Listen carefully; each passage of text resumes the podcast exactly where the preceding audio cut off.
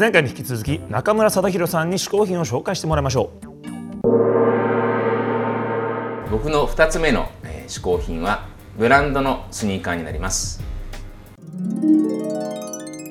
試行品と言われて、えー、いつも本当にいつも困ってて、え、こういうお店とかいろいろやってると取材雑誌の取材で、えー、おすすめのバッグだったりとか何かこうファッション系の取材があったりとか、まあ、まあ今日もそうなんですけどもこういう時に、僕がいろいろ集めているものとかこだわりがないので、いつも困ってしまってるのに、えー、56年ほど前に、切実に感じまして何か、一つ集めたり人と違うことを言えるようなことやった方がいいんじゃないかといろんなことを考えた末行き着いたのが高級ブランドの、ファッションブランドのスニーカーをひたすら集めようということになりました。でまあスニーカーと一言で言ってしまうと、えー、本当のおしゃれな人だってこだわりの人はナイキのすごいやつをバーッと集めたりとか、えー、まあ、そういうふうにはいろいろ出てきてしまってスニーカーショップに並んでるレアものをたくさん持ってる人とかそんなね到底かなわないし、えー、そそこまでハマれる自分がいないのでまあ、ミーハー的にもちょうどいいんじゃないかなというミーハー仕事術という、えー、本を出してるぐらいなので、えー、いいんじゃないかなと思って、まあ、僕も年に12足増やしていく感じなんですけども、まあ、高級なので、まあ、こういう趣味を持ってる人ってそんなにいないんじゃないかなっていうレアなニッチなとこなんじゃないかなあとは本当におしゃれな人ってこんなにブランドのスニーカーなんてたくさん買わないっていうえー、ような僕の中で気がしてるんでこんなにこうブランドのスニーカーたくさんありますよなんていう人が本当におしゃれな人に少ないんじゃないかなという線を攻めてみてやったところ非常にメディア受けがいいので、えー、そのまま突き進んでいるというのが今の現状でありますと。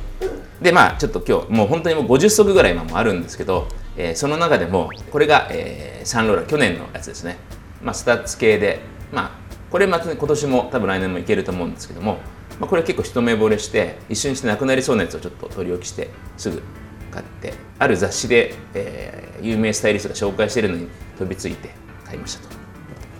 これ今年買いましたと。これはね裏を見ると分かるんですけどじゃクリスチャン・ルブタンなんですけどもルブタンっていうと今日ちょっと僕も入ってるんですけどこれちょっとボロボロになっちゃったんですけど、まあ、こんなこうボツボツボツっていうのがやっぱりイメージなんですけど、えー、でまあこのシリーズは結構持っているんですけどもえー、これですね。こんな感じ。ちょっと汚くてすいません。中はちょっとこんなこんな感じです、でこれが今年大阪の阪急メンズ館でちょっと大阪限定っていうことまあその限定っていうフレーズに僕は非常に弱いんですけどもあのー、まあ被らない可能性もあると。で、えー、なのにこうちょっとこうスタイリッシュなマルジェラのスニーカー的な、えー、なんとなくこうデザインで、えちょっと最近きれいめな格好今日ちょっとこうものすごいカジュアルですけどな時にもやどっちにもいけんじゃないかなと思って、えー、一目惚れして、えー、衝動買いしてしまったやつで非常にただ珍しいんでこれがルブタンってことは誰も気づかないので、えー、非常に履いてて面白いなと。これは実はまだ2回ぐらいしか履いてないんですけども、えー、コールハンの、えー、珍しいタイプのスニーカーなんですけども、まあ、コールハンらしい、えー、ちょっとこうちょっとスーツにも似合うような、えー、感じなんですけどこれなんかコンセプトがなんていうの？宇宙では月に歩いてるみたいなそういうなんかやつでこの感じが一瞬と重いかなと思うんですけど本当にこう何ていうんですかね？持ってないぐらい軽いんですね。なんで、えー、街歩きにもいいしドレスアップにも履けるっていうのが売りで、えー、でまあちょっと色も面白いんで、えー、ちょっとこう何ですかね。これ中がちょっと可愛いんですね黄色とかとか赤とかちょっとこんな感じなんですけど。まあこんなえー、ものがありますと日本であんまりないですけど海外ニューヨークとか、えー、特に、えー、僕は仕事で行くことが非常に多いんですけども、えー、必ずちょっとこういうブランドもののちょっとデザイン的にも面白いスニーカーを着てると、えー、大体 500m に1人ぐらいあ、あの、足に指をさされて nice shoes とか good とかすごいアメリカニューヨークの人って声をかけるんですね。例えば有名なセレクトショップ行った時もちょっとしたこういうこの辺の新しいレアなこれなんか多分日本でしか売ってないのかな？もしかしたら分かんないですけど。日本では大阪しか売ってないのかもしれないですけど、まあ、一応大阪限定ってことで買ったんですけど多分こんなの入ってたらもう確実に僕の今までの経験上、えー、1日50人ぐらいからこの靴を指さされて褒めるという。で僕がおしゃれかどうかわからないんですけど非常にこうおしゃれな人になった気分に浸れてまあちょっとしたあの優越感に浸れるというか周りの人が本当に急にめちゃくちゃお前おしゃれな人なんだなっていうふうに勘違いをしてくれるということがありますので、えーよろしくお願いします。僕の2つ目の嗜好品はブランド物のスニーカーです。中村貞弘さん2つ目の嗜好品はブランドスニーカーでした。はい。続きまして小宮山雄飛がおすすめの本を紹介する新小宮山書店のコーナー今日の本は何でしょうかい？さあ今日も本持ってくれ。お願い。さあありがとうございます。今回はね結構面白い本ですよ。よく探してくるねこういうまあの そういうの大好きなんですよこの。あ本店巡礼ね、ちょっとまあしゃべりますから言ってください。ダボダダボトって言ってた最後。ボなんか珍しく喋りたがってたんじゃないの？ダボっていやどうせ同じだからいいじゃん別に。こっちになってこっちで喋りゃいいじゃん言っちゃう。さあこちらの本ですね、はいはいはい。えー全国飲食チェーン本店巡礼と、まあ、今回ほら中村さんがゲストでしょ？ほうほうほう。で中村さんが、えーいろんなまあ飲食店に本当に海外からたくさん持ってきてますけど、大体今中村さんは1号店を原宿に作るんですよ。海外で売れてる行列店を原宿に1号店を作るっていうのが今中村さんの中での、もう絶対ヒットする一個のこう法則らしいんだけど、まあ、こちら日本のさまざまなチェーン店の、まあ、本店に行ってみるという本なんですね。で最初はまあもちろん一番有名な本店といえばもう吉野家築地店ですよね。はいはいはいはい。まあもともとはこう築地ではなかったんですけども、日本橋にあったんですけど、まあ要は市場にあったこう1号店ね。はいはいはい。これは未だありますよねもちろんね。さらにこれ松屋。松屋ねお。エコダえエコダなの？エコダが1号店なんですよ。おおそれいいね。でこれはね面白い話があるんですけども、まあ、松屋フーズのね会長はですね家庭教師をしていた先の中華料理店が閉店することになったことから松屋の歴史が始まると、だからその家庭教師してた家が中華料理店でそこを引き継いだなってもう終わっちゃうから。終わっちゃうから。家庭教の要するに生徒の家だよ。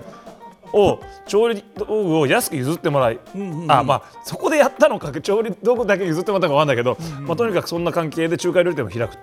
松屋でもエコダなんだ。猫だね。ここは面白いんですしかもしかし吉野家で食べた牛丼の味に痛く感動してしまい 牛飯のレシピを開発。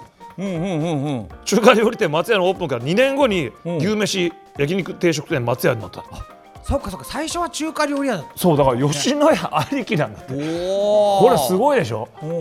吉野家がうめえっつって松屋作ったので。へえ。とかね。それからまあこれは有名ですけどね。サイゼリアああそれは知ってますよ私も。ねこれは鹿の近くでしょ、そうです。元八幡ですよね。元八幡。に1号店があったところは今はもう1号店ないんだけど、資料館みたいな形でそうなん残してですねあるというね。サイゼリアなんかもある。あとね渋谷区はね結構あって渋谷洋麺屋五右衛門。おお五右衛門五右衛門。あ五右衛門。あのうちの事務所のすぐ近くでうんありすけども、ますよね。あれ昔からあるもんね。あれ昔からあれもだからね、渋谷なんですよ。それから今最近ちょっとあんまり聞かないっちゃ聞かないけど結構一時期すごくたくさんあったカプリチョーザアプリ調査。あれ渋谷本店。いっおーおーおー。とかね。懐かしい。ぱいねあほら当然とんかつ新宿サボテンとかさ、うんうんやっぱみんな1号店があるわけですよ。これねゆで太郎なんかも1号店あるゆで太郎？どこゆでまあ、太郎どこまあ、あるよでも。あそれはあるでしょ。かいきなりいきなり100店舗とかないからね。えどこなんだろう？ゆで太郎郎の1号店はん。中央区、うん。これはあ八丁堀だあ八丁堀。あ俺今日通ってきた。俺ここ今日通った。であこんなところにもゆで太郎あるんだと思ってたよ。あれ1号店？そこで生まれたんだよ。あれ1号店だったんだ。あなんか八丁堀って感じするかもなゆで太郎。いや俺これ意外だった。うんい。やこんな八丁堀まで来てね他のなんかも食べたけどゆで太郎じゃ嫌だなと思ってたらあうんれが1号店だったの。いやーもう行くべきで本店だもんなって。それは申し訳なかった。元禄寿。司元禄寿司が回転寿司のこれは本当の意味で1号店なんですよ元禄寿司っていうのは。あ初めて回したの？初めて回したのが元禄寿司うんうん。これ俺ここ行ったことは大阪の。へえなんで回そうと思ったんだよね。なんで回そうと思ったかというと、うんえー書いてない。書いてない。書いてないんだ。あビール工場のベルトコンベヤーからヒントを得て返す。なんで思ったんだろうねそれね。なんでビール工場のベルトコンベヤー見てあ寿司回そうって。なぜ思ったんだろうね。新しいアイデアっていうのはそうやって生まれるんだろう生ね。まれるんですよっていうねいろんな、えー、1号店ルはい。ーツを巡る旅これすごい面白いですからぜひ皆さん読んでみてください。さあこちらの本は Amazon で買うことができます。えー、嗜好品 TV のホームページから Amazon でリンク貼っておきます。嗜好品のホームページは 450hn.tv450hn.tv です。番組の感想などは SNS でどんどん書き込んでくださいね。ということで新小宮山書店のコーナーでした。今回嗜好品を紹介してくれた中村貞弘さんが代表を務めるトランジットジェネラルオフィスのお店はこんなにたくさんあるんですね。皆さんぜひぜひ行ってみてください。詳しい情報はトランジットジェネラルオフィスのホームページをチェック。毎回ゲストを日本古来の嗜好品こけしにしてしまおうというこけしマシーンのコーナーですけど今回は中村貞弘さん。中村さんのこけしってなかなかないですよ。トランジット中村さんのこけしってねあんまり本人もまさかこけしになると思わなかった。さあ中村さんのこけしどうなるでしょうか？こけしマシーンスタート。おしゃれなおしゃれな。あ似てる。このシャツ、ま、このシャツのが柄までこれ中村さんのこけしこれはレアですよ。これ中村さんのどっかお店で売ってみたらどうですかね？流行るかもしれません。さあトランジット中村さんのこけしゲットだ。